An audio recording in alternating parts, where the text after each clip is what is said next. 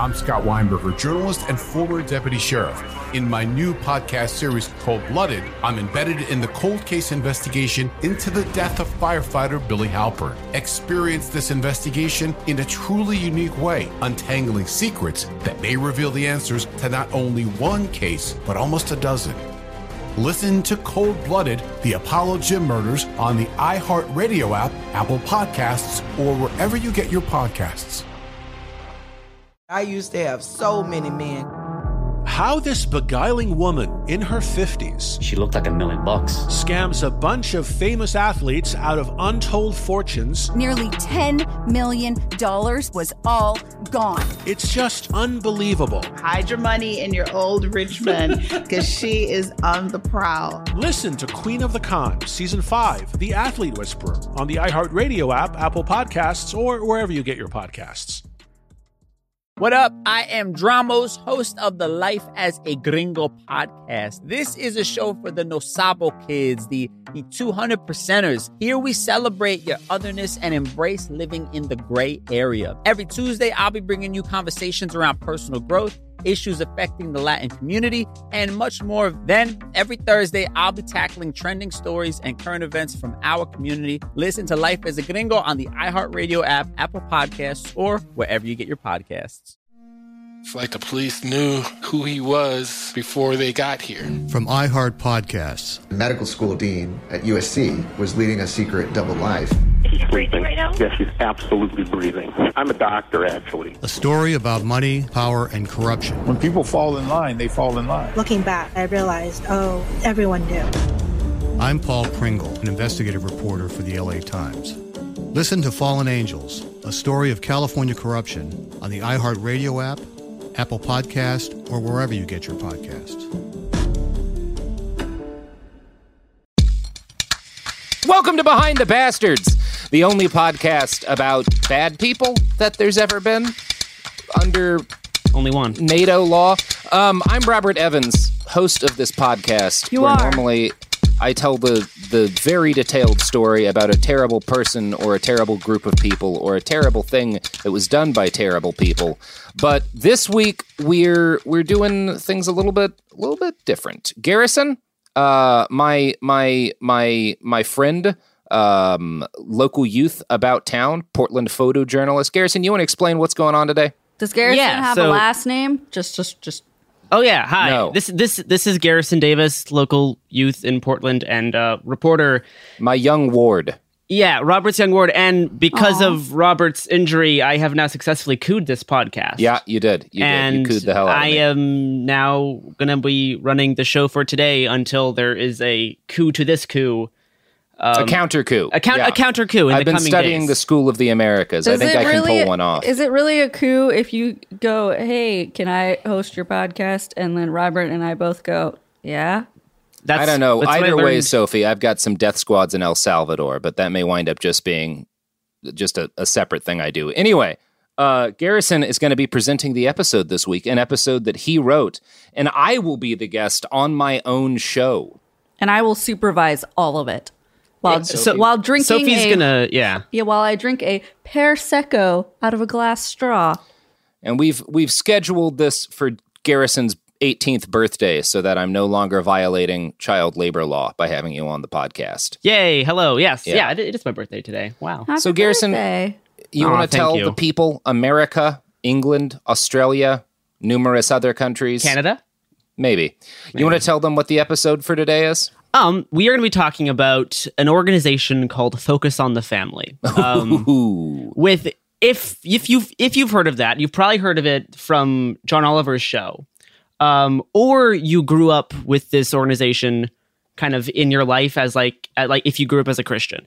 Um, we're gonna be yeah, we're gonna be learning all about some weird stuff they did, some surprising stuff they did. Um, yeah, and I was it was actually a surprise for even though I'm familiar with this organization like personally. I learned some new things when I was doing research for this. So e- even I was surprised with what I found. Yeah, and for our, our listeners who haven't been stalking you on the internet, you grew up in a what you've called to me repeatedly a cult. Yeah, I me and my family were in a cult in Canada for about 11 years. We moved to Portland to get out of the cult. And have been here. And I, I I've been here ever since. Some of my family's back in Canada, but not but not in a cult. Now, Um, yeah. When you're in a Canadian cult, is it the Mounties that burn your compound um, Um, with by incinerating tear gas, or is there another agency? The, the, I've seen the Mounties do stuff like that. Also, the the the Canadian Revenue Service. Oh. um, ha- was the big enemy of our cult. okay, That, that was, makes sense. That was yeah. the one that they had fights with. I'm gonna guess a lot of people didn't think they ought to pay taxes. That the illegal, government illegally trying to get like tax cuts for their like fake school that they were running. That I went to for the first like six months of my first six years of my schooling. Yeah. But Anyway, Excellent. we'll, All right. we'll, we'll talk. This, this this stuff will come back later. So let's talk about focus on the family. Focus on I'm the family. Let you start. Yeah. Um. You to got really. this. Oh, thank you, Sophie. I'm proud. Um, to really understand what Focus on the Family is both in the past and what it kind of is now, uh, we're first going to have to kind of learn about its founder, James Dobson, or tec- technically, it should, J-Dobs. it should be Dr. James Dobson, but we'll, we'll talk more about why I don't want to say that later. Um, since uh, Focus on the Family is really just an extension of who Dobson is as a person. Um, Dobson was born in 1936, and he is still alive. He was, he was born in 1936. He shouldn't be. He's still alive. Uh, he was born in Louisiana. Um, his father was a traveling evangelist. Religion was a prevailing part of Dobson's life since he was essentially a baby. Uh, quoting a book about Focus on the Family and Christian right wing radio and the influence they had on American culture in the twenty, in like across the whole twentieth century. Um, it's a book called Stations of the Cross. Actually, a pretty pretty good book. Uh, but this this is this is a quote. Dobson claims to have been able to pray before he could talk, and to have felt God's calling from as early as age three, when he toddled up to the altar in response to his father's Sunday morning altar call that the unsaved offer their lives to Jesus. Um, and th- this this isn't that all uncommon for like people as young as three to like have their parents pressure them into doing stuff Yeah. like this. I I this even now this is still this Yeah. isn't this isn't that unco- If you if you want if listeners want another look at what it's like to be pushed into stuff like this when you're three, uh, check out the documentary Marjoe, which is about the youngest pastor in American history who was performing marriage ceremonies when he was like four years old. Oh, Marjoe that's Gortner. good. Yeah, You guys his name was have Mary and the- Joseph. That's why they call him Marjoe. Have you seen the the photo and video that's been going around the interwebs this week of the baby that was jet skiing that's six months old? Well, that's just rad That, as hell. that, that though. sounds good actually. Yeah. I don't see a problem with that. No, I Um, actually think babies should be jet skiing at even younger ages. Th- They they should be jet skiing Yeah. before before they should be able to pray. That is Yeah, my opinion. I, I would agree with you. Yeah. All right. Um, and, and uh, there is an there's an article from 1990 by, in the Washington Post by uh, a journalist named uh, Laura Stepp. Um, and, and it detailed a lot of stuff about Focus on the Family in the 70s and 80s. And it details some of Dobson's early life and family. Uh, this is a quote from that article. His father and mother, James and Myrtle Dobson, were married for 43 years. His father never went to college and became a, a traveling evangelist um, in the Church of Nazarene, which is like a, a fundamentalist Protestant type of church. Um, as an only child, he received all the attention and love his parents had to give. His mother deferred to her husband on all major matters, but she often found herself alone. From her, Dobson says, he got his idea that firm discipline is the cornerstone of the parent-child relationship. And this this is very this is very important. Here's a quote from Dobson's first book when he when he talks about his mother. She knew that backtalk and lip are the child's most potent weapons of defiance and must be discouraged. On one occasion, she famous cracked- weapon, backtalk. Backtalk, violent weapon. And speaking, and on one occasion, she cracked me with a shoe. At other times, she used a handy belt. This is in response to back the weapon Yeah. of backtalk. Yeah, well, you got to use the weapon life. of a shoe against the weapon of backtalk. That's just that's just fine. The day I learned the importance of staying out of reach shines like a neon light in my mind. I made the costly mistake of sassing her when I was about four feet away. Her hand landed on a girdle. It weighed about 16 pounds and was lined with lead and steel. Jesus Christ. She drew back and swung that abominable garment in my direction. The intended blow caught me across the chest, followed by a multitude of straps and buckles, wrapping themselves around my midsection. She gave me an entire thrashing with one massive blow. From that day forward, I cautiously retreated a few steps back before popping off. Good lesson for kids to learn. Stay out of reach of adults because they want to harm But you. But remember, this is the stuff that ev- that influenced his ministry because this is the stuff that he thinks is the cornerstone. His of a parent-child earliest lesson is you always want to stay away from adults, is out of reach of adults because you never know when they will want to physically damage you. Yes, and but this Yeah. is a key tenet of his ministry is teaching stuff like this though. This is like the cornerstone Yeah. of a you know a strong parent-child relationship. Does this guy tie into to train up a child in that book and stuff? Yeah. Oh, yeah. awesome. Oh, wait, cool. Wait until we talk about his first book and what and some fun some fun fun legal issues that happened around this. Oh this. boy, it's a child abuse episode, everybody. This is Ah, this, very no, excited. This whole these, this whole two-parter is a child abuse episode. Sophie, uh, send Sophia a letter of apology that we, we don't have her on to talk about children. Are there dead horribly harmed. babies, Garrison?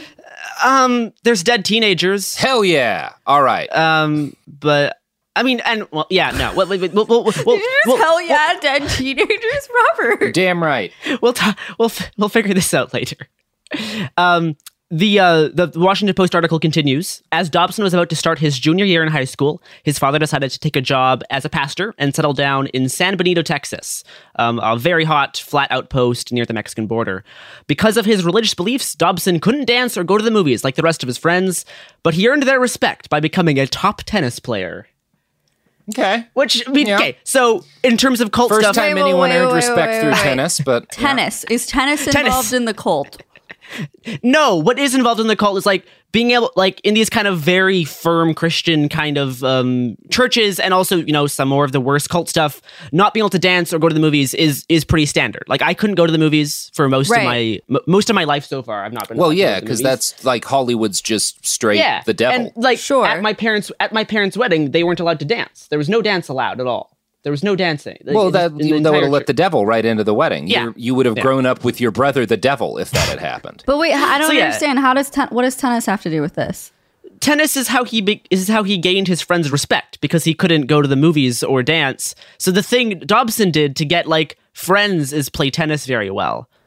Which so it's not I, I like guess it's not like how Keith Raniere made all his people play volleyball at like three in the morning, right? I don't know what that means. I'm too young.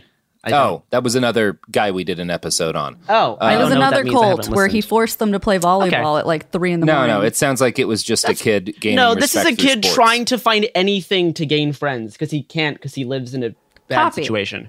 All right. Yeah. Um, those were the best years America ever had, said one of Dobson's high school friends, retired Colonel Harlan Baker Jr. That's his, that's his high school. that's his high school friend, Okay. Yeah. Colonel that's- Bake Baker Jr. Bake Baker. Okay. We had the hamburgers, the milkshakes. We didn't drink or smoke. Our parents gave us room to spread our wings, but also set limits. Again, this is the kind of stuff he's going to talk about as, in his ministry. You know, Yeah. this we'll, we'll we'll find. We'll I'm seeing what's building. You're, here. this is kind of obvious what's kind of being built here. Um, after graduating high school, Dobson went to Pasadena College, a small liberal arts college, uh, well, a, a small liberal arts Christian college um, Ah. in Southern California, with an interest in human behavioral studies. Uh, Mm. the Washington Post, the ho- yeah, yeah, you can see where this is going to go in like the 50s and I 60s. think it's going a good place. Um, Washington Post article writes, but after he had taken a couple of psychology courses, Dobson was convinced that God was calling him to go all the way into the field. It was not an easy time for a Christian to go into psychology. Some psychologists thought Christians were deluded know nothings, and some Christians thought psychologists were devil worshippers or worse. Okay. I'm not sure what worse. I don't know that I Christian believe devil either side of that. I don't. I don't really believe that there was ever a situation in which like a bunch of psychologists were like, "Oh, hey, members of the In- largest in and the most 60s. culturally dominant Yeah. religion in the country, y'all are silly. In you can't be psychologists." Yeah, I don't think that ever happened. No, not in the 60s. But he's into Yeah. psychology because I, I know But- a lot of cults Yeah. are like against Yes. like This becomes- Scientology is anti-psychology, etc. Yes, become yeah. He, he he's into he's into psychology, and this is going to be his most potent weapon in trying to take over the country. Oh, I think this is going in a good Um, direction. I'm then, so excited. Continue. Yeah, yeah. Soon, Dobson went on to the University of Southern California to get his PhD in child development. Um, this is when Dobson became Dr. James Dobson. This was in 1967. Um, his doctor status was very important to him as he became popular in the uh, 80s and 90s, uh, with his employees only being able to refer to him as Dr. Dobson. Like this was this was very important to give him credibility to speak in like wide settings, both politically and and and like to Christian people. He was very happy about being being, being able to be called a doctor. Yeah, I mean, I'm pretty proud of being a reverend doctor, uh, according to the state of New Jersey. Um, So Dobson, um, according to the Post, Dobson took the precise number of credits needed to uh, get his doctorate, and not one more. He was anxious to get his family life going and to speak out on the values he believed were eroding at breakneck speed. All right, well, okay. Um, it's a little weird to critique him for not taking more credits than he needed to get his doc. That's a lot that. of credits. It's a lot of credits, but he was very anxious to get his work Yeah. started. Um, and the values that he thinks are eroding, um, he, he he writes about in one of one of his books. Uh, this was this uh, when he was getting his doctorate. He was in L.A. during the mid '60s. Um, Great time to be in LA. in Nothing bad happened. yeah. In one of Dobson's books from the 90s, called uh, the book is titled "The Strong-Willed Child." By the way, just you know, you can get Great. a sense of what his books are titled. to guess strong-willed means talking. I yes. Um, this is what Dobson writes about the summer of 1965 in LA. Our cities began to burn during the hot summer of racial strife. That signaled the start of the chaos to come. The class of 1965 entered college at a time where drug abuse was not only prevalent but became almost universal for students and teachers alike. Intellectual deterioration was inevitable. Accompanying this social upheaval was a sudden disintegration of moral and ethical principles, such as which has never occurred in the history of all of mankind. All at once, there was no definite values, no standards, no absolutes, no rules, no traditional beliefs on which to lean. Um, now, when Dobson's referring to this talk of chaos in a long, hot summer of racial strife, quote unquote, he's Yeah, referring to the. Watts uprising of 1965 Yeah, yeah, yeah. I get um, that. when he was in LA, and that that was, if you're unfamiliar, uh, this started when the police assaulted multiple people during a, an arrest for reckless driving. Um, the LA Times writes um, after rumors spread of the police had roughed people up and kicked a pregnant woman, angry mobs formed, turning a 46 square mile swath of the city into a combat zone. And this this isn't like exaggerating. So people get angry when you kick pregnant women. Yeah, is what you're the police me. kicked pre- kicked some Yes, pregnant women and roughed a lot of people I'll, I'll have to during a nasty arrest. Um, it's estimated that 35,000 people took part in the mass rioting and looting over the course of those six days. 14,000 members of the California National Guard were deployed to put an end to this civil unrest. Again, this is for like six days. Um, in all, 16,000 law enforcement officers were mobilized as a self described attacking force. 31, 31 people were killed by law enforcement during these protests and riots.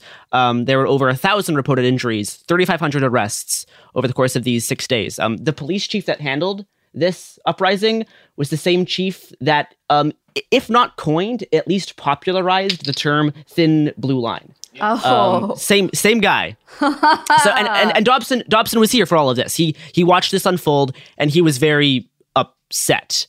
Um, in referring to this, referring to the Watts uprising, he said, um, "What's what's happening to this country, and what what will happen to my children as a result?" So he was he was there for this. He was not he was not a fan. I mean, because I mean, yeah, he's Not a fan of all of these people getting angry that a cop kicked a pregnant woman. yeah, and he's not that pro yeah. racial civil rights that much. Oh, no, th- th- really? that's not going to be like a big part of what we're talking about. But he he was Yeah. he was known to be a racist, which we know He's a cop. as a guy born in as a You as know someone's yeah. a, a real character when you can say like he was super racist, but we're not even going to. We're not get even talking about that, The child abuse is going to take up child all abuse of our and time. gay conversion therapy, which is much worse. Um, yeah, Really, the racism was the best part of it. it did the least amount of damage. Um, yeah, yeah. uh, unfailing obedience to authority and old-fashioned Christian morality became Dobson's sh- signature talking points um, when he spoke about raising children. Um, despite him having like an actual job at you know the university, he, he he got a job at the University of Sou- Southern California School of Medicine for quote researching childhood disorders that led to mental retardation. Because again, this is the '60s, so that's how we phrase things.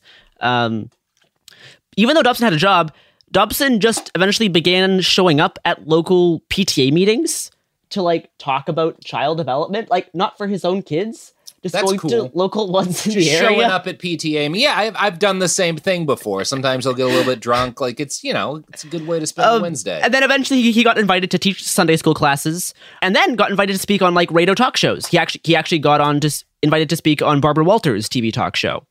Um, just about random stuff because I mean, again, he's a doctor in child development, but this was just like a thinly veiled thing to spread his religious um, kind of parenting advice. cool. Um, that sounds fine. his uh, bi- biographer Rolf Zettersten, I believe that's how you say it, uh, whatever. Um, we don't wrote- pronounce things right on this podcast. It's fine. Uh, cool, great. Um, he, he he wrote about why Dobson had such immediate popularity with parents. Uh, th- this is this is what Rolf says about Dobson in, in one of Dobson's biographies. Um, he condemned the so-called new morality. He demanded more discipline in the schools. He taught parents how to reassert their authority at home, and he unflinchingly called sin by its biblical name, sin. And that's all in all caps. It's, it's all. The only difference is Yeah. it's all in all caps. Yeah. At the end. Yeah. That's that's that's really it. Um, by 1970, Dobson was able to publish his first book um, by Christian publisher uh, Tyndale House. The book was called Dare to Discipline, and I'm sure we can all guess what that book was about. Yeah, because when yeah. he says discipline, it, Tennis? it means it means picking up a girdle A bit of tennis racket was and, used at and points. slashing your children, like how it happened to him, and probably tennis rackets. Yeah, I mean, the key to Um, beating children, I've always said this, is that you want to use improvised weaponry because that shows that there wasn't intent if you wind up in a court case like, later. You want to be able to claim that it was just an accident. The Yeah. kid ran into your girdle, which you can't claim if you're like using a telescoping baton on a child. That, yeah, yeah. Um, f- five years later, he released another book. And th- this book is the best title. This is this is the title to his to his second book, released five years later. Oh my god! What what wives wish their husbands knew about women? Oh. Which is Oh, I have. Okay. Uh, it's a really Oh, but this is full of a lot of good information, yeah. I really love that again. Him as a man born in the 30s wrote a book called "What Wives Wish Their Husbands Knew About Women," and that's that's Mm-hmm. that's his that's what his second book. wives wish their husbands knew about women? Okay, wrong answers only. Robert, Uh oh boy, you know what? I don't want to get canceled, so I'm not even going to try to make a joke about that. Moving on. Um, I in feel like I might be in hot water after the batoning children remarks, so let's just let's just sail on. yeah, because we're like, yeah, all right. Um, we're like 20 minutes in. Oh, I think I, I think you know I- what won't baton your children oh yeah. unless you need them batoned. You know what will Wait, only Robert, baton you're your the children host. if Jesus Garrison, says it's Garrison, okay. Garrison, All right, you're all the right. host. You get to do an what ad will not uh, get your children hit by a girdle, giving them a thrashing in one single blow?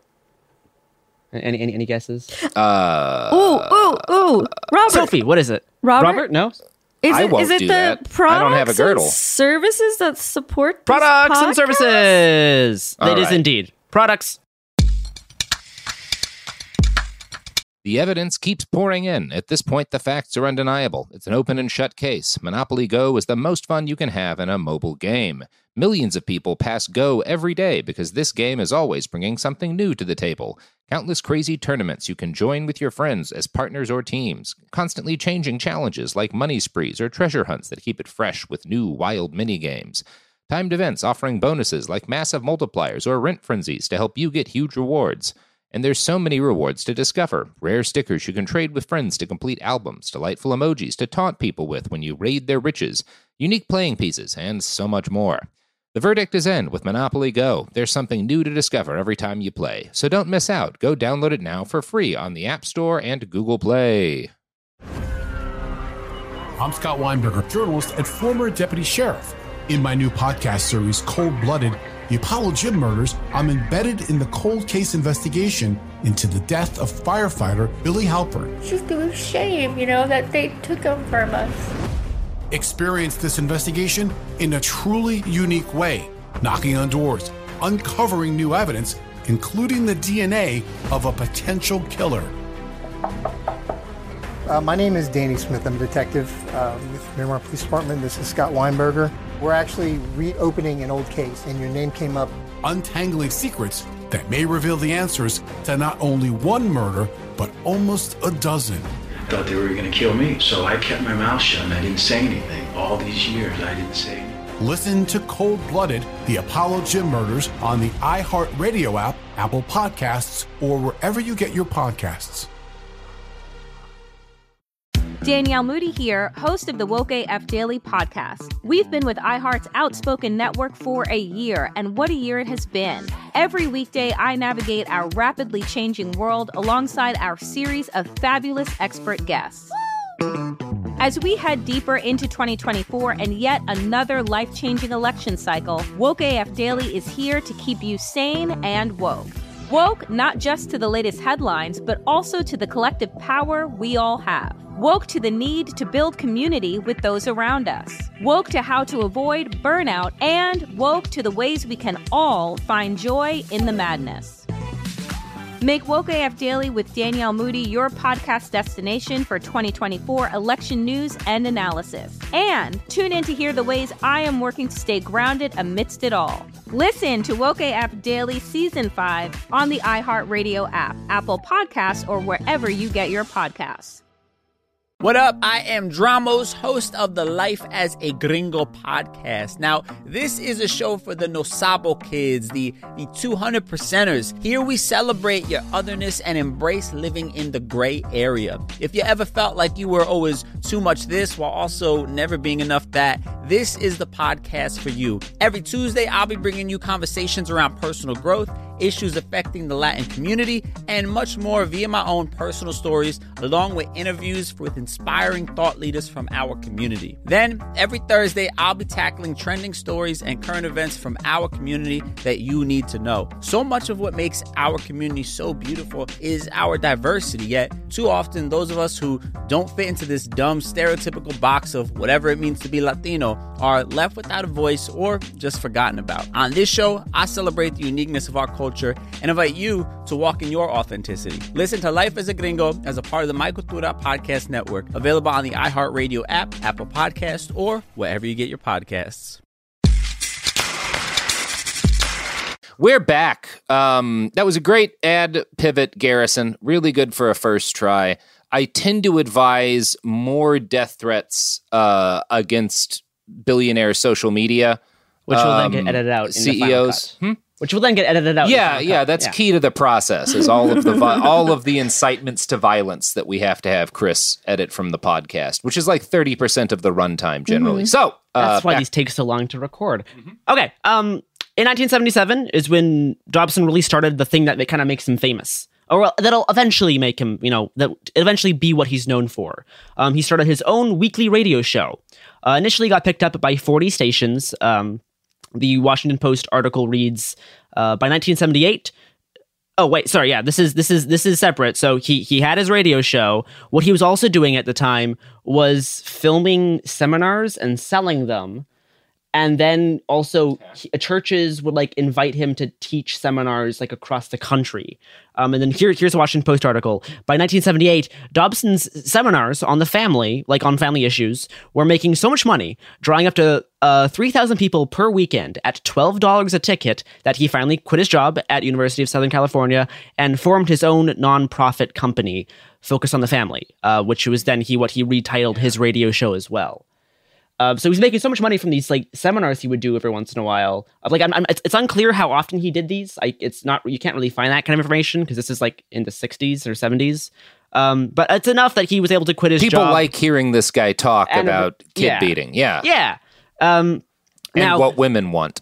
Yes, about what wives wish their husbands knew about women. Yeah. Um, but despite Dobson formally making this a nonprofit company, what he was really starting was a Christian media empire. Um, as the name suggests, Focus on the Family was primarily about Christian family life and how to properly raise your kids. A short quote from the Post says uh, Dobson's adult journey into family psychology and family politics is one man's attempt to re- uh, retrieve the era that he grew up in, which is, is, is really fair. All of his kind of stuff is about going back to this era in Yeah. like the 30s and 40s about what family life was like back then. Yeah, Um, it's the essence of conservatism, Yes. looking back at a past that's half remembered and half imagined. Sure. Yeah. That yeah, that's that is very that's very accurate. Um, th- this sentiment is shared by Joyce Johnson of the Child Welfare League, saying of Dobson um, about about how Dobson clings to his philosophy from quote twenty to thirty years ago that said children were property of their parents. Which I again, yeah, mean- kind of kind of fair. Yeah, they're like cats or dogs, um, but they yell more creatively when you hit them. Good, yeah. Dobson would But say. yeah, but like even in the even in the eighties, people were people thought his philosophy was like thirty years old. Why are you Because hitting cats and dogs? It was. It's we're, we're well, I not mean, because no, no, no. they're property. Th- so yeah, you, it's you the- can hit your property. According to Dobson, you can just hit your property. Would you get angry at somebody who, like, I don't know, pounded on their desk because they were frustrated? No. Then it's okay for people to hit kids because kids are like a desk. But they're The, not um, like a dog.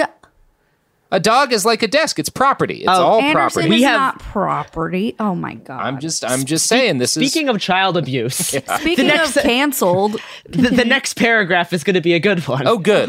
um, so uh yeah here's a here's what the post says about some controversy that eve- uh, that like of course is going to develop eventually along dobson's parenting advice quote but it is Dobson's view on childhood punishment that got him into the most hot water.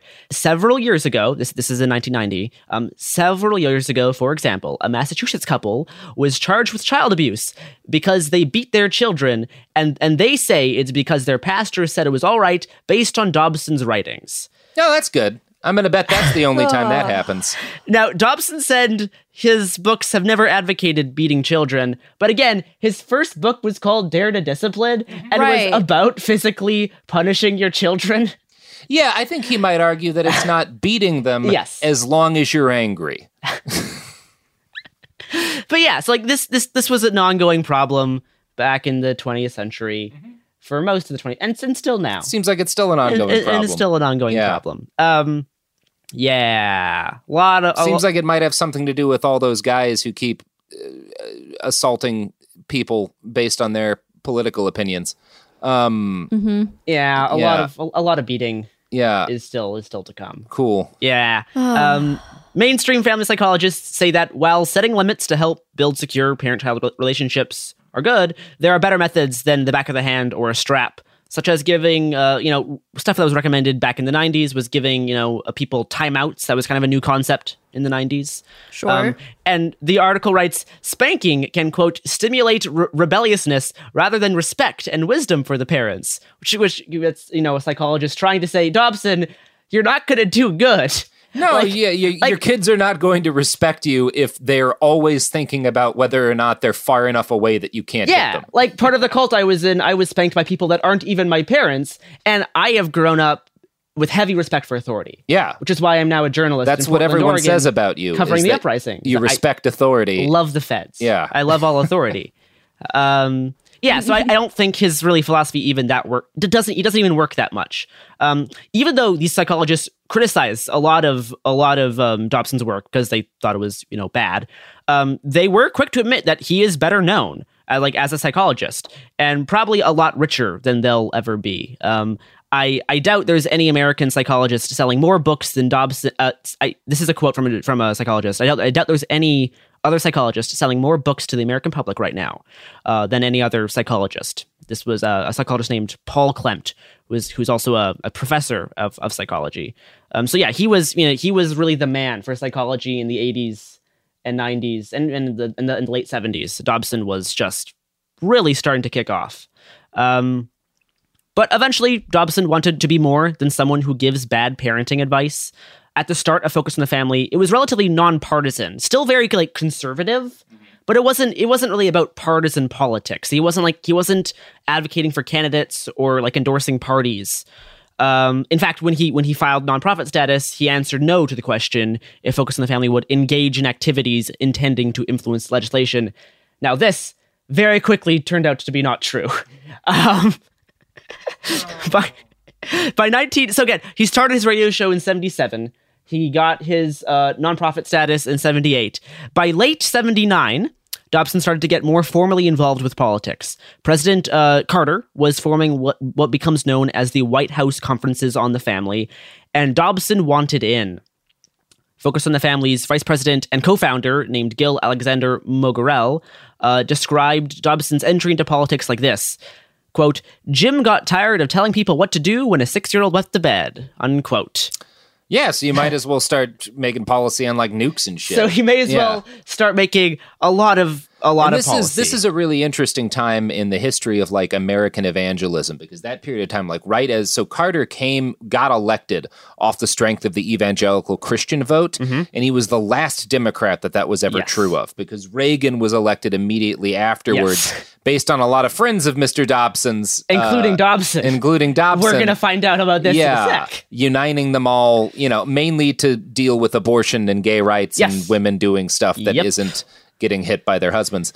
Um, Yeah. yeah, yeah. This is that whole very cool period of time in politics. Yeah, it's Yeah. it's not great. Um, the way Dobson describes his move into politics, um, and the way he marketed the change in topic to his audience, because again, he, he had to switch his audience to being used to him talking about like family issues to talking about political stuff. Now, the way he the way he like gets past this is talking about how like schools and governments are taking authority of parenting away from the parents. Like the schools and governments are becoming too influential in deciding what kids are and aren't allowed to do. Essentially. Um, Dobson says this in an interview. Until 15 years ago, a girl couldn't pierce her ears without getting her parents' permission. Now, a parent can send a 13 year old to school. The school can transplant that child to have an abortion, and the parent won't even know about it. She may come home and begin to bleed, and the parents won't know why. Parenting, uh, the parents have been eliminated from the entire process. How did that happen? It was discussed somewhere, even debated, but Christians didn't participate. Which I don't think's tr- true in the Nope. 70s or Nope. 80s. Yeah, Nor even now. Can a 13 year old get sent to a hospital to have an abortion by a school and the parents not know? Uh, yeah, I don't think that's ever happened ever. I I, I don't know. Uh, I, At I- least not in the 70s. Yeah, I think we would. Yeah, I, I don't think that's that's a thing, but I don't know. Maybe maybe maybe I'm wrong on this. We could be, but I, I think not in the 70s. No, because it's a minor and it's Yeah. a major medical procedure. you usually don't get um like rights over your body medically until yeah, you're 16. you don't have any right to privacy as Yeah. a 13 year old because Yep. your property, Yep. like a desk. Uh, that's what Dobson would say. Yeah. Um, Dobson's, uh, you know, co-founder of Focus in the Family, who later, you know, came out kind of against Dobson because he was scared of what he was doing. Um, like, Gil Alexander uh, Moegerle wrote a whole book about Dobson called James Dobson's War on America.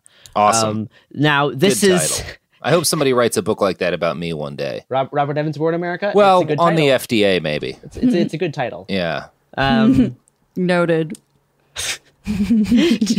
Here's a quote from the very good book, James Dobson's War in America. Um, two years after we started Focus on the Family, Jim got his first taste of the surreal sense of power and control that working in Washington offers. The flavor is sweet to, to this only child, and ever since, Focus on the Family's com- component about political activism has been a central feature in the life and work of James Dobson, and one that he personally relishes more than any other aspect of it. And th- this absolutely is true Great. He he as soon as he got some political influence he Mhm. got like addicted to this Yeah, it's almost quickly. like power is is a literal drug that that ruins people. And if you were already kind of shitty beforehand, it makes you into something um, more frightening than any any anything Lovecraft ever dreamed up. Sure, yeah, yeah How did we end up at Lovecraft? I don't know. Well, like, cosmic sc- horror. When I scarifying think about cosmic horror. James Dobson, I think about cosmic horror. I think about the Yeah. the death of stars.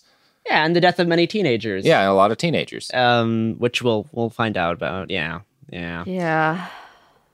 the the first taste of worming his way like the first taste of power was him worming his way onto the Carter Family Advisory Council uh, like the, the thing that President Carter established. Yeah. Um, by now, Focus on the Family's radio program was expanded to a daily 15 minute program instead of a weekly one.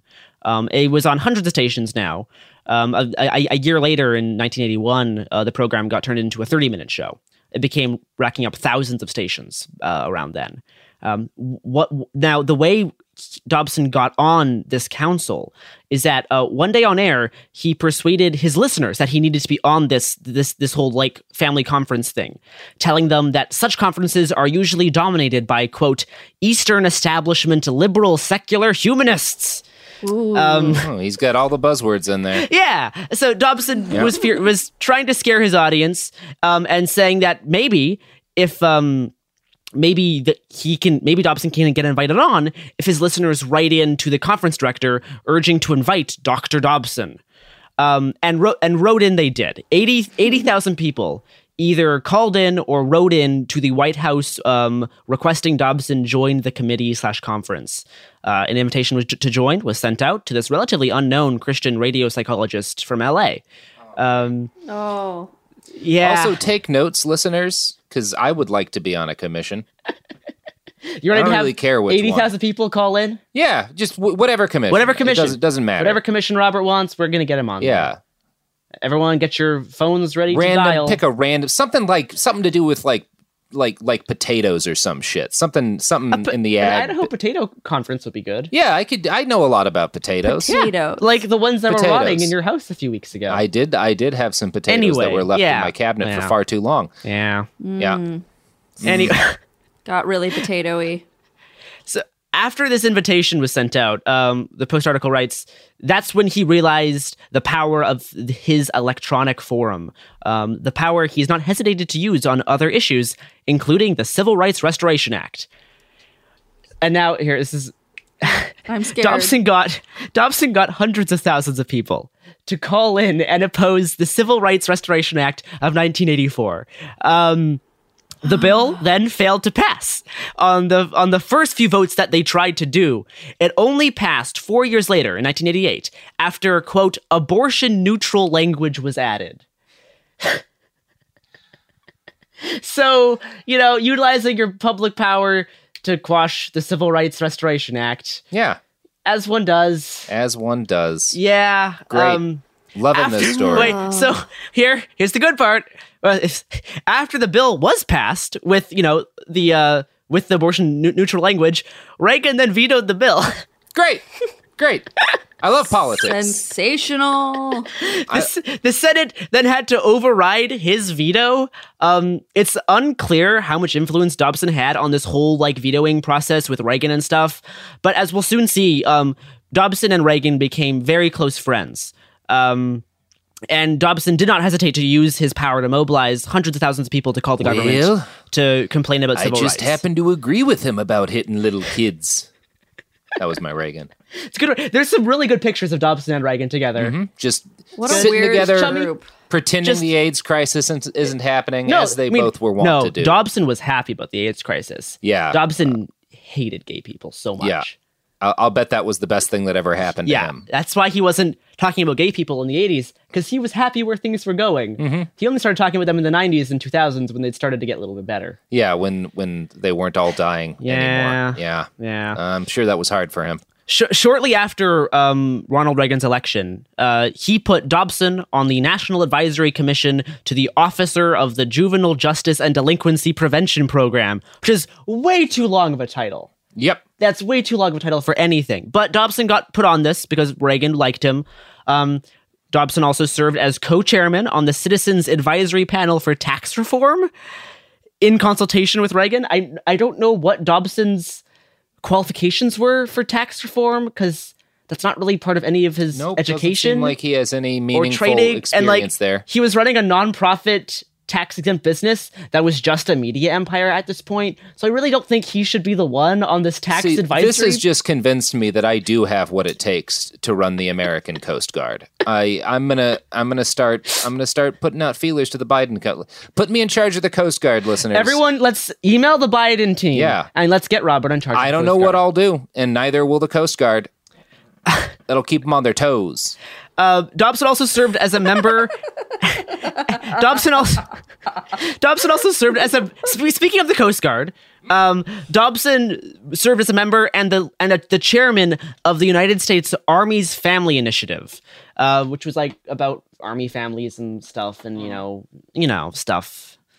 Um, he was appointed um, to Attorney General Edwin Meese's Commission on Pornography in the mid 80s, and he got put on a teen pregnancy prevention panel, which I think is not a good call as someone who hates abortion. But, yeah, you know, yeah, yeah. um, seems like he might not have a lot of helpful things to share there. yeah, and he also got put on um, Attorney General's advisory board on missing and exploited children. Um, he was up to so much stuff. Seems during- like he actually might know why some kids are missing. he is he is responsible for a lot of missing children. uh, his kind of work is the reason why a lot of kids ran away. Mhm. Yeah, especially in the '90s and 2000s. Good Um, decision for those kids to make. yeah. So, despite him being up to a lot of stuff during the Reagan years, uh, Dobson wanted more, and he wanted more direct lobbying power. Um, this next bit is taken from the Washington Post article again. Uh, the 19 in, in, 19, in 1988, Dobson convinced that Dobson was convinced that the conservative cause needed more help than he alone could give. He persuaded the Focus on the Family board to buy the Family Research Council. Since that purchase, the Family Research Council has become one of the largest evangelical Christian lobbying organizations in Washington. Um, and this is slightly inaccurate. It was uh, the biggest Christian lobbying group ever in the history of this country. Awesome. Um, former the, the former vice president and uh, and co-founder who since, since like came out against Dobson now says of Dobson he is a tremendous threat to the separation of church and state. Um, James Dobson lobbies Washington more powerfully than any individual or organization within the religious right. I mean, I'm glad he figured it out after a while, but it would have been nice if he hadn't helped him If you didn't help him start the business, start the thing that is Yeah. essentially a giant weapon aimed He- at shooting all of our freedom in the dick he should have or whatever. he should have realized that. Yeah. Um, do you know who won't shoot your freedom in the dick, Robert? Or oh whatever. God. Oh my god. Or or Try to be whatever. inclusive here. Uh, the fine products and services that support your very show. Thank you, Garrison. Yeah. Products. The evidence keeps pouring in. At this point, the facts are undeniable. It's an open and shut case. Monopoly Go is the most fun you can have in a mobile game. Millions of people pass Go every day because this game is always bringing something new to the table. Countless crazy tournaments you can join with your friends as partners or teams. Constantly changing challenges like money sprees or treasure hunts that keep it fresh with new wild mini games. Timed events offering bonuses like massive multipliers or rent frenzies to help you get huge rewards. And there's so many rewards to discover rare stickers you can trade with friends to complete albums, delightful emojis to taunt people with when you raid their riches, unique playing pieces, and so much more. The verdict is in with Monopoly Go. There's something new to discover every time you play. So don't miss out. Go download it now for free on the App Store and Google Play. I'm Scott Weinberger, journalist and former deputy sheriff. In my new podcast series, Cold Blooded The Apollo Gym Murders, I'm embedded in the cold case investigation into the death of firefighter Billy Halpern. It's just a shame, you know, that they took him from us. Experience this investigation in a truly unique way, knocking on doors, uncovering new evidence, including the DNA of a potential killer. Uh, my name is Danny Smith. I'm a detective um, with Miramar Police Department. This is Scott Weinberger. We're actually reopening an old case, and your name came up.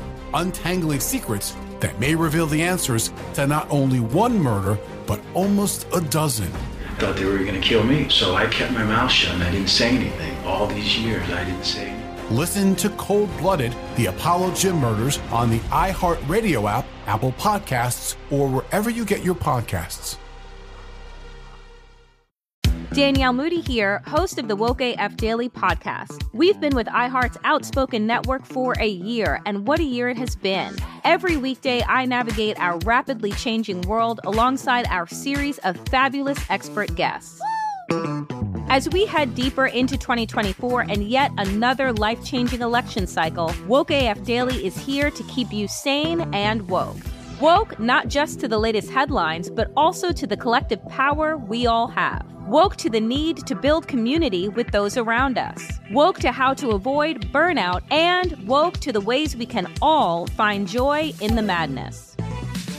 Make Woke AF Daily with Danielle Moody your podcast destination for 2024 election news and analysis. And tune in to hear the ways I am working to stay grounded amidst it all. Listen to Woke AF Daily Season 5 on the iHeartRadio app, Apple Podcasts, or wherever you get your podcasts.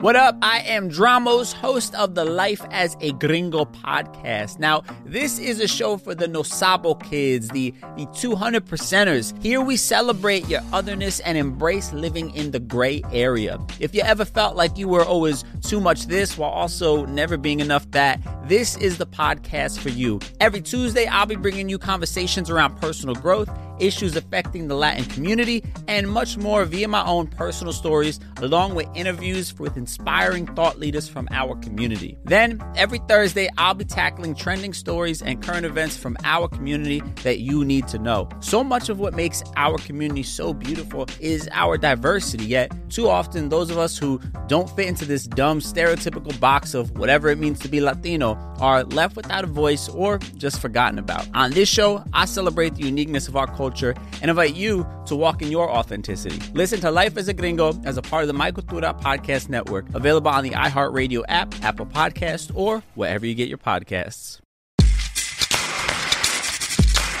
And hello, we are back. Uh, this is Garrison talking about focus on the family here. And this is Robert listening and planning a violent counter coup. Yes, and uh, we'll we'll we'll figure things out after the recording session. Why does it have to be violent? Oh, just because of the mercenaries I hired. Oh, sorry, That does- Garrison. I should have been more prepared. I should have brought more than one. You should have brought to this battle. mercenaries. It's a coup. Yeah, I should have planned this a little bit. You want to get yourself some former Navy SEALs who have just been doing nothing but mainlining cocaine ever since they got out of the service. And building pipe bombs and throwing building them pipe. bombs. Those are the best guys to help you do a coup. They never, for example, wind up arrested on the streets of Venezuela soaking in their own urine.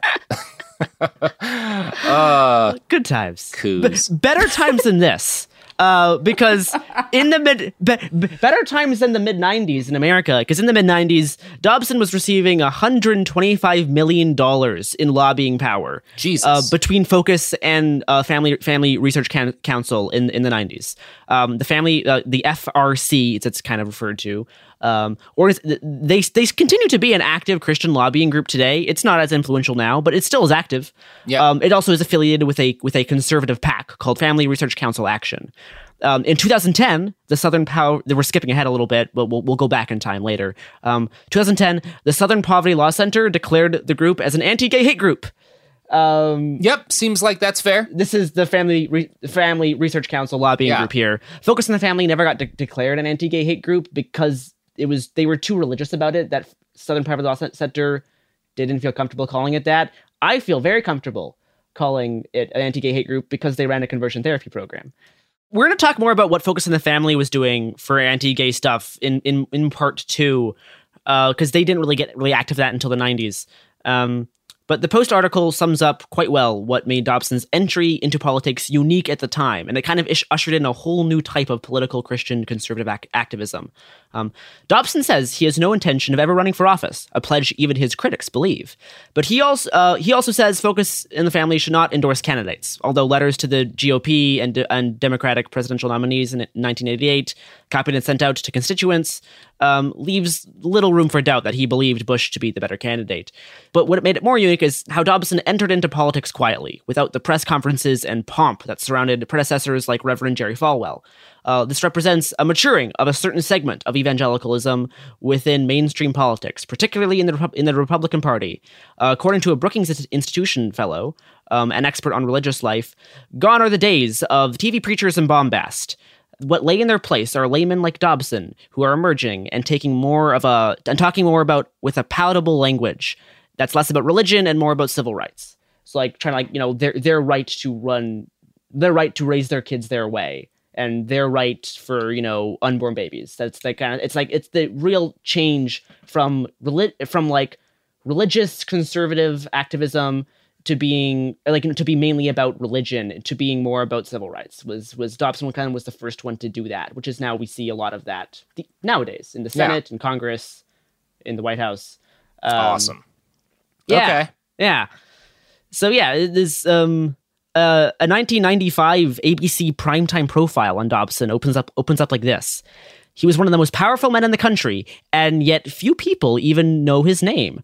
On Capitol Hill, he's treated like some big, powerful lobbyist be- because he was, and yeah, uh, but uh, and you've probably never, you never, you probably never heard of him. But James Dobson's one of the most influential leaders in the entire religious right. Uh, Dobson's vision to transform America is known to every member of the House and Senate, and he's been delivering his messages to the White House in person for years. So thanks ABC for really cra- cracking the case on that one in the 90s. Yep. You're, uh, Dobson's often described as like a stealth campaigner or a stealth lobbyist for his ability to remain kind of under the radar despite his massive influence. Because yeah, if if you even if you're kind of into politics, there's a good chance that now you've never even heard of Focus on the Family or Family Research Council or Dobson, because he was very good at staying under the radar despite his massive power. Yeah, they're just one of those groups that you like. You you, you see them referenced constantly. You see their logo on things, but it's usually just with a bunch of other fucking you know, different like non-governmental organizations. Yeah. Like it, it doesn't.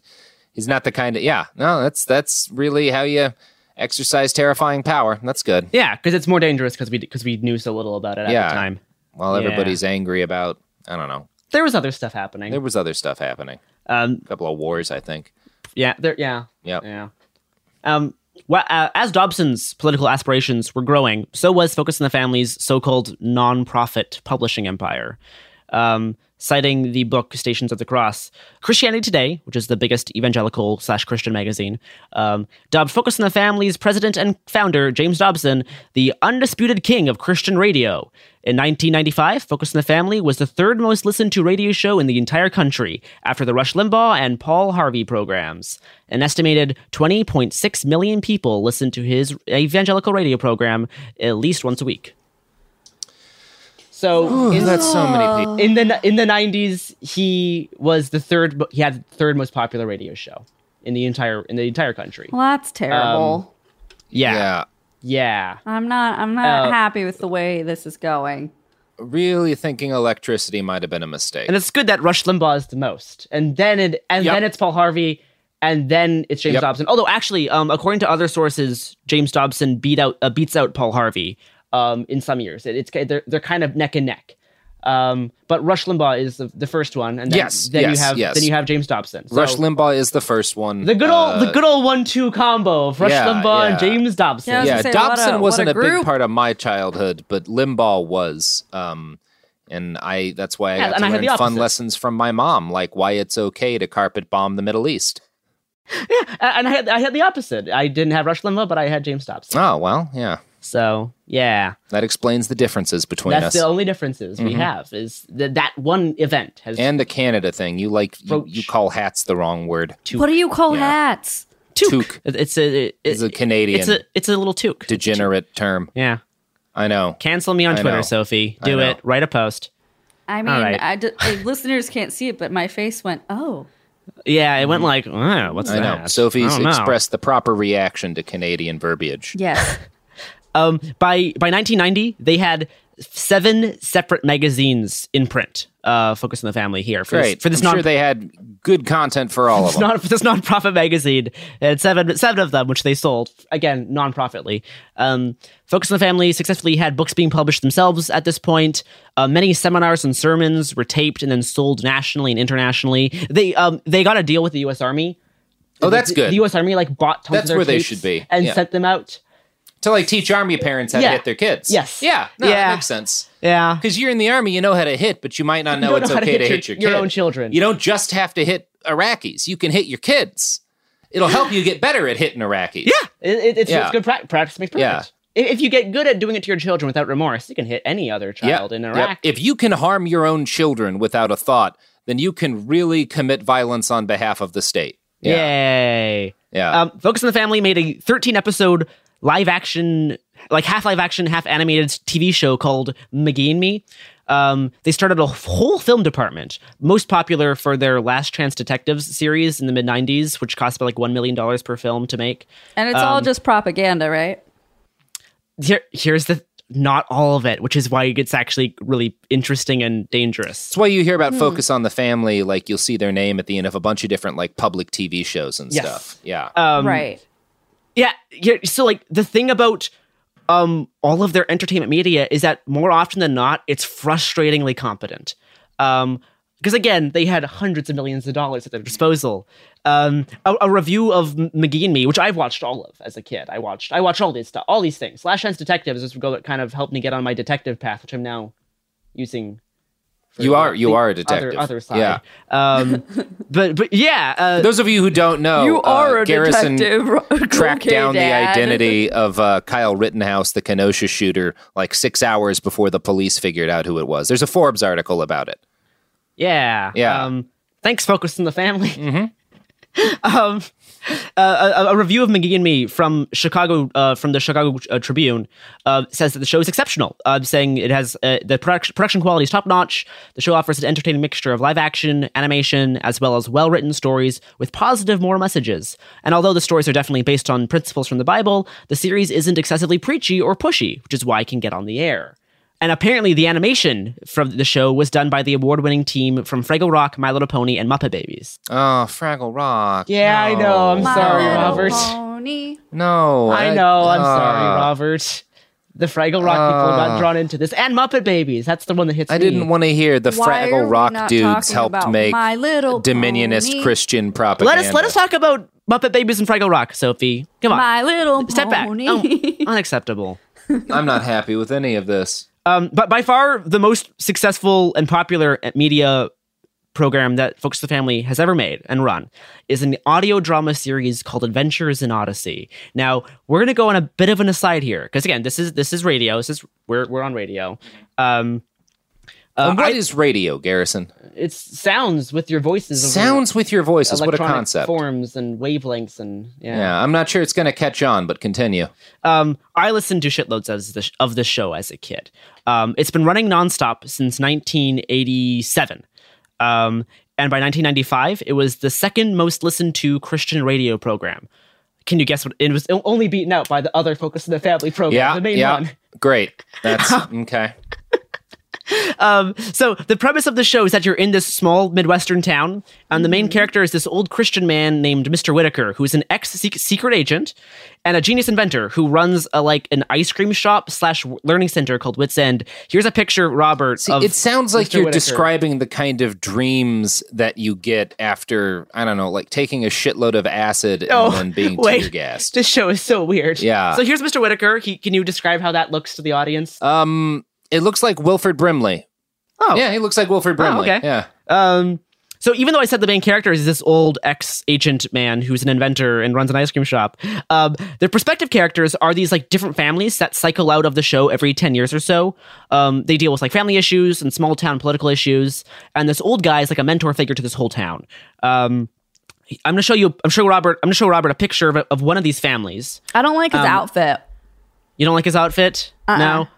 Okay, well, I'm going to show Robert a picture of one of these families, and note these are the only black characters they've ever had in the entire show. Oh, great. When when they were the So for- they got over the course of the 30 years for for five years out of the 30 years, their main family was the black family. Uh, but besides that, they've had no black characters. Here That's is- actually better here than I. Oh no! It's really. Oh it's really no! scary. Oh no! So they just drew O.J. Simpson on Yeah, the left, right? They just drew O.J. O.J. Simpson. Simpson. for the dad. Okay, it's really bad. that's. Oh boy! So bad. And they all Oh, have like boy. really accentuated teeth, and their Giant- eyes look giant like Really teeth, big and their eyes white look like They've seen a Yeah. murder. Giant foreheads, tiny eyeballs. It's really bad. That is Yeah. O.J. Simpson, though, correct? That is absolutely O.J. Simpson. That is That's James juice. Orenthal Simpson, the most innocent man in history. That's on the juice left. right yeah. there. Oh. Yeah, the juice was Oh. loose for five years on oh. Christian television. Now, this episode that I listened to as a, the episode that this, that this artwork is from gave me nightmares as a child. By the way, before I saw the artwork, was because of some. It was like it was their closest to ever getting to like a horror episode. I see that they're in an old West town. They're they're on that they're in an old Wait, West wait, town. why is the kid holding? I just realized the He's kid's holding an axe. holding. Why is he? he does He's have holding- an axe. He's holding a pickaxe. yeah, Okay. it's because they were like they were like. I forget, but I know this episode. Gave, I know this episode. This specific episode gave me nightmares because they went to this old western town. and had to like dig up a treasure or something. Yeah, I'm sure there were ghosts. Listeners, something. I'll post No, these no, no, photos ghosts, on ghosts, socials. Ghosts, ghosts aren't allowed because of Christian stuff. Oh, right, because that would imply an afterlife outside I've, of the. Okay. I've told you this before, but the, one of the most popular episodes is called "Castles and Cauldrons," and they you- had a D and D episode, they had a D, didn't they? they had an episode about how D and D is bad and satanic. Oh, Yeah. that's good. Yeah. That's good. This seems like a fun show that you watched as a kid, Garrison. so much of this. Yeah. yeah. So like, it was a radio show. They also made a television show based off of it. okay. um, animated. Um, so the original gimmick of the show is that Mr. Whitaker, the inventor, ex-agent guy, made this invention called the Imagination Station, which is like a mix of the holodeck and a time machine. Kind of unclear. Um, now, the purpose this serves in the show is a way to travel to the quote unquote past to teach the audience um, and audience surrogates uh, quote unquote history. Uh, an incredibly, Oh, good. an, an incredibly whitewashed pro-colonial Christian revisionist history. I mean, that's all Um, terrible, but I'm already coming up with an alternate canon in my head in which Mr. Whitaker is a former CIA agent, and all he's doing is dosing these kids. He's an agent from the NSA. Yeah, now I've got my own head Yeah. He's All right. giving him LSD. This is all. He, he's continuing MK Ultra on his own. that would in one make American way small town. that would make way more sense. Um, yeah. but like again, the frustrating thing is that the show is very well produced. Um, often hiring LA voice actors. Like it has people from the Animaniacs who are still on the show now, which I don't know How? Yeah, because people need paychecks. The, the, the, the main character from Steven Universe, like the guy who the guy who voices Steven, used to when he was a very small child, voiced a character on this show before he broke out into animation um, for Steven Universe and stuff. You know, a, a very gay show. Yeah. Um, yes. And Focus on the Family is a very not gay friendly company. I mean, if he was a Um, kid, yeah, he, that- he, he that was a very young child, but and yeah. now he's now he's an adult. Um, yeah, we all need paychecks. yeah. Um, We yeah, don't have again, good f- health insurance in this country, Garrison. I don't know if they taught you that in Canada. Uh, yeah, I I know. I live here. I know. Yeah, Yeah, not a great call, by the way. I know. mm-hmm. Anyway, yeah, there was sp- spin-off movies, tons of books. Um, for some reason, Mr. Whitaker's son is also a secret agent. okay. Um, but the goal, the, the goal. Oh, you see, wait, Sophie, stop, Sophie, stop. I mean, is So- it a commentary? Yeah, Wait, guys. All right. So the goal of the showrunners was to make him like an anti James Bond or like a Christian version of James Bond. Now, Robert, picture that man in your head. What people in the 90s, Christian people in the 90s, thought the Christian version of James Bond would look like. Picture that man in your head. Okay. Do you have him? Yeah. All right. Now we scroll down. Here he is. Which wait, all he's all of them. All these, all three. He's Indiana Jones, clearly in one of those so pictures. I there's three pictures Yeah. here. One of them in like a very tight shirt. The first Like, he one has- he's in NSYNC. yeah, yeah. He look. He does look like a member of NSYNC in the first one. He Not has, he has, Backstreet like, Boys. NSYNC, just for the he record. has like he has like he has like a goatee. He has like a little like soul patch and goatee. it's not attractive. It's not good. His he has giant feet. yeah, Um, feet huge are head. abnormal Uh, and elf-like at the toe. And then in one of these pictures, they've done a terrible thing and put him in an Indiana Jones outfit, which I am offended by. Yeah, yeah. Um, it's very upsetting. Who was he in the um, middle? Because Indiana Jones That's very famously was not Oh. a Christian because he knew for certain about the existence of other deities Yeah. and Wait, magical Garrison, these powers are and all, stuff. all three the same character. These look like a This is the same. This is the same guy. Mm-hmm. This is the same guy.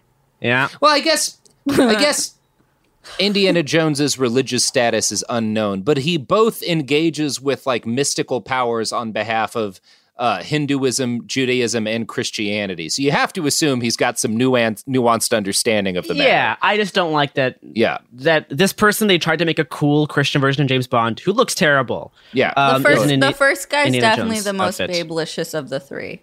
Yeah. He, Un- I really. He looks like Lance Bass. No, he doesn't. He looks like the JC. Uh, oh no, I'm so sorry. Nineties. We'll have to agree to disagree. All right. He So- Anyway, looks like um, JC Chasez from. I don't know who from that is. NSYNC. He's the, the. He definitely knows the bye bye bye dance. Ba- That's back, all I'll say. back to Dobson. Sorry. Back to Dobson specifically. Um, one of his more weird grifts was doing hi- Ted Bundy's final interview. what? How did that happen? You're gonna find out. Okay. Um, Please on the tell date on the day before Bundy was executed in 1989, Bundy received hundreds of interview requests from media outlets. He denied all of these and specifically requested to be interviewed by James Dobson. Um, okay. The All entire right. interview was about how it was actually pornography that caused Bundy to murder and rape all of those people. What a weird last flex. Which, which, which, which was, which Bundy specifically argued against in court. He said it wasn't pornography. And then as a final troll, he got Dobson in to like record this whole interview about how it was actually porn that made him murder and rape all those people. So what a piece of sh- so not only does he kill all those people I'm so but like the last thing he gets a choice over he uses that choice to fuck up porn for everybody else. Yes. So it, it's clear that Dobson, Dobson, uh, it's clear I'm that changing Bundy. my mind about this Ted Bundy character. Oh, this has really pushed you over the edge. yeah. Yeah, That's- I'm no wow. longer I'm no longer neutral on no longer on, Bundy on the? Bundy issue. Well, that's that's a good development. I'm kind of concerned for your previous Bundy uh, views, but Well, okay, like I have one tattoo of the guy. That doesn't mean back tattoo. Yeah, Right yeah, on- it's it's right like Roger Richard Nixon- Stone's Yeah, Roger- Nixon yeah, Yeah, tattoo Stone's for Roger Stone Bundy. Nixon. Yes. Yeah. So it's clear that Bundy was essentially trolling Dobson and the entire world here. Um, but Dobson found a way to capitalize on this exclusive. Um, the tapes were technically free to use, but with the stipulation that the interview be aired in its entirety without editing or interruption, which is over like an hour long. So it gave Dobson a lot of time to talk. Jesus. Which of course news news media is not going to do that. Yeah. Um, so it's technically free to use because again, he runs a nonprofit company.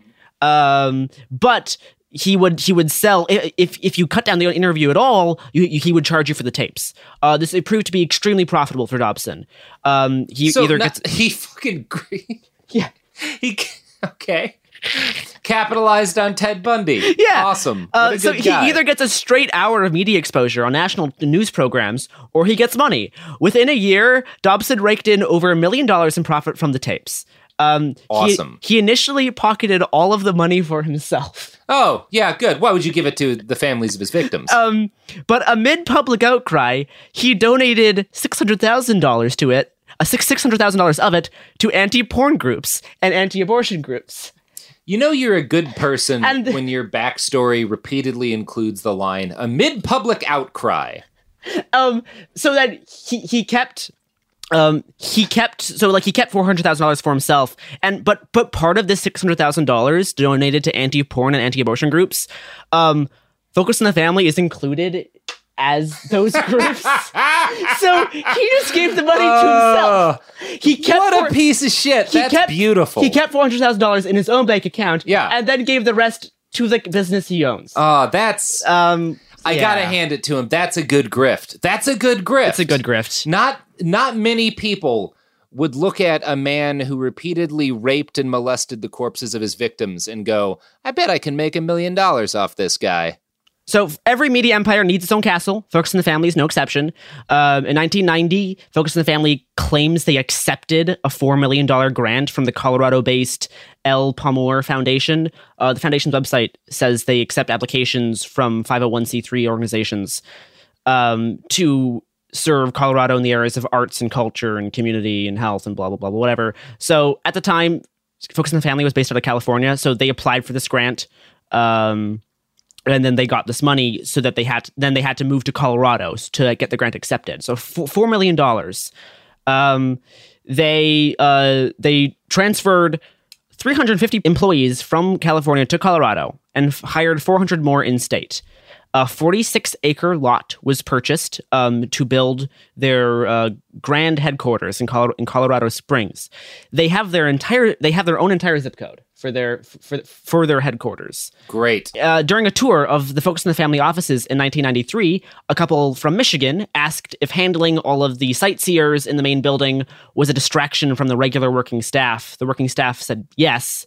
The couple then donated $4 million to build a new visitor center on the land. Uh, Um, so Focus on the Family soon had built 526,100 square feet of stuff on their Colorado, Colorado property, including an entire replica of Whit's End, that the ice cream shop slash learning center from their radio program, amazing. which um uh which I have been to. Oh. How's the ice cream? Ice cream's not bad. Okay. Um, rest of it, I may have some notes. Did you My- get drugged by a former spook? No, but my brother did cut his head open. Oh. in, Oh. in here, he fell and cut his head open. He That's still has good. a scar. Y'all, y'all should have sued. Oh well, we, we were very happy at the time because we were at there. Yeah, cult. Yeah, whatever. Um, yeah. So I, I I've been there. Um, in Focus on the Family's like welcome center kind of film, he has like always you know people have like an always have like a film playing on a television, whatever. Um, Dobson compares his decision to build the headquarters in Colorado Springs to the founding of the temple at Jerusalem. Okay.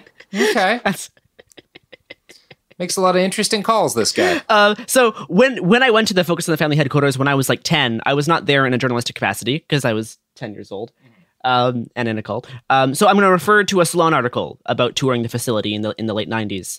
Um, the tour guide takes me upstairs to where the real work happens. We uh, we stop first at a at a, uh viewing room for an area full of cubicles. 120 people work here, the tour guide explains. All they do is answer Focus on the Family correspondence. Uh, the room is empty today because it's a Saturday, but he says during the week it, it brims with activity. He tells me how Focus listeners pour out their problems, asking for prayers on on their behalf and uh, and seek advice on things like marital problems, depression, and their sons and daughters who are gay. Uh, we receive about 10,000 letters a day, he says. Sometimes they send money, the guide admits, but Focus on the Family doesn't require them to. Every every letter gets an answer regardless of who sends it. He points out that the correspondence staff takes the initiative to send out free literature, books, and tapes of Focus on the Family broadcasts, even to those who don't donate. uh, Focus on the Family also keeps a database with uh, a description of everyone's problem uh, to refer back to them if the person ever writes again. This database has over 4 million names. That's really creepy. No, it That's gets, so weird. it gets worse. This database is very interesting and terrifying. Um, a big part of the daily radio show is asking listeners to write in with questions or for people to send donations. Sometimes they'll advise, like, if you donate X amount, we'll ship you this book as a thank you. Um, you know, s- s- stuff like that. That's kind of common. Um, the Focus on the Family co-founder describes the radio business model uh, like this: Mo- most Focus on the Family broadcasts give the appearance of half of half-hour talk shows, but are actually 30-minute infomercials for our Focus on the Family product. It's as ingenious as it is perfectly legitimate. The goal here is for, obviously for people to send money because you know they're a donation, primarily a do- donation-based nonprofit, quote unquote. Um, they also sell stuff, or the, or you like buy stuff, but it's technically a donation. Then they send you a book as a thank you which is you know yeah, Um, but so sending them so the goal is to send money but just sending them any correspondence is a win because whether they send in money or just a question their names and addresses get added to this master database. Um, a special complimentary magazine is sent out monthly to everyone in this database just like um, just like the radio show is a product catalog thinly veiled as a parenting guide um, so is this this ma- magazine that they send out. It's mainly uh, but people. It's it's to you know ad- advertises products and stuff, but it's thinly veiled as like parenting advice for like you know a free free magazine from from Focus on the Family. Um, people on this mailing list are also strongly encouraged to set up a monthly donation with uh with different like thank you gift tiers, kind of like Patreon. Um, not only does Dobson and Focus on the Family use this database as like a grifting machine, it's also another way for Dobson to deploy his army of supporters. He will routinely, personally write letters uh, for a call to action, including a way for someone to contact Capitol Hill. Um, then, then he can just like mail out to everyone in, in this database, you know, for people to respond so they can easily, you know, get changes in legislation done. So this database, combined with his ability to simply uh, disparagingly mention a piece of, le- of of a piece of legislation on air, uh, can get resulting in hundreds of thousands of people to write in or call in. Sure. Um, he also he also has the power to mobilize people uh, to meet his political goals through this like database like letter system, um, and everyone in Washington knows this, which is why so many conservative politicians have gotten so cozy with Dobson. Is because he has this database that he can just use on a whim to like mail something out to like millions of people and then also just address stuff on his radio show. What an Um, and- impressive grift, though. And part of why this works is because he develops a parasocial relationship with his listeners. It's like, hey, I, James, as your friend, need your help with this thing. I will send you out a letter. You know, g- g- call into us if you have a family issue. You know, he'll get people to respond. Then you just get more and more names added added to this database. Yep. Uh, massive thing. A huge amount of the right wing, like the whole right wing, is all about getting mailing lists, which Yeah. you then monetize and use to drive donations and stuff. Yeah. So in like- the in the next episode, we're going to hear about the best thing that ever happened with this database, um, but also all the gay conversion therapy program do it in, in the two thousands. So we have those two things to look forward to. Uh, but that is the end of this section about focus on the family and James Dobson. Uh, how do how do you feel, Robert? I feel good. um, This is- I this has love. so far been pretty standard, kind Ye- of. Yeah, I love that he managed to make hundreds of millions of dollars for himself and his organization, although those two things are essentially the same because nobody ever goes after these people for breaking the law flagrantly. Um, I loved that he monetized uh, a mass murderer. Um, and then when he got in trouble for monetizing it, he still gave the money to himself. himself. Yeah. Um, I love, I love what I love about the right is the the complete lack of ethical consistency and the total and all-consuming lust for power. Um, and I think in James Dobson embodies that in a number of ways, but most clearly in his desire to have people do violence to children because that's really the core of like that right-wing obsession with power is like if a child disrespects an adult they deserve to be harmed. This was an idea that I grew up with a lot Yeah, too. Like my yeah. mom would tell me if I ever if I ever hear you talk back to an adult, like I'll beat the shit out of you, um, and variations of that.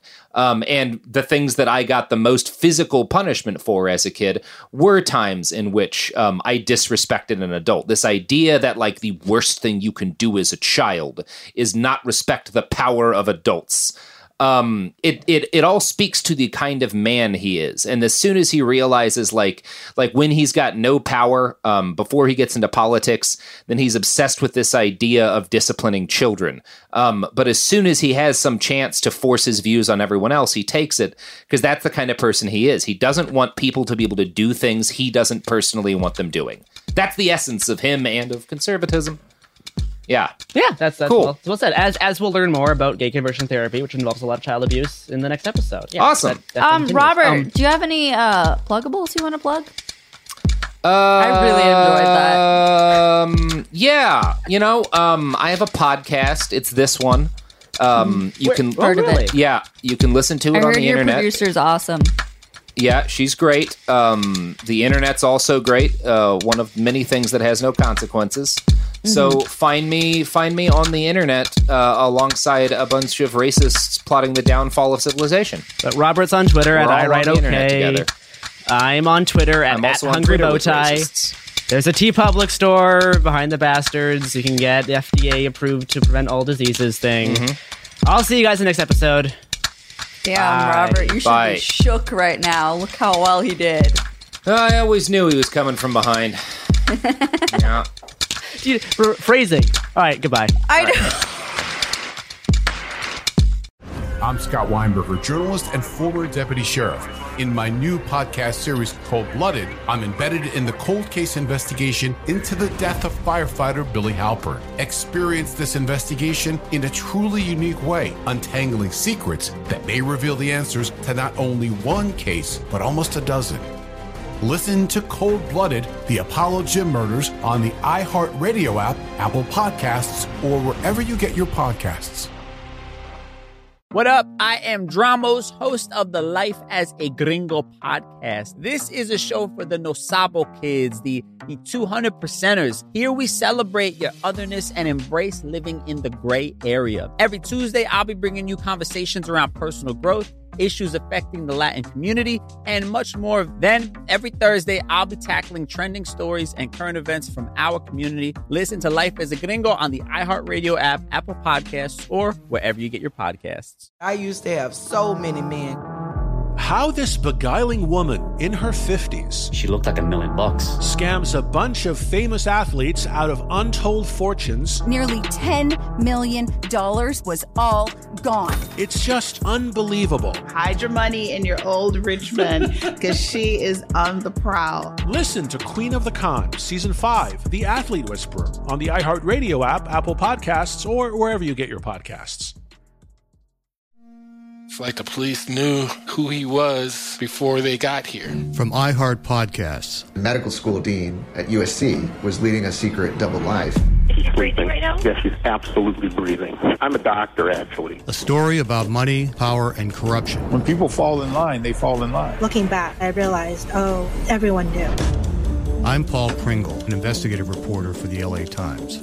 Listen to Fallen Angels, a story of California corruption on the iHeartRadio app, Apple Podcast, or wherever you get your podcasts.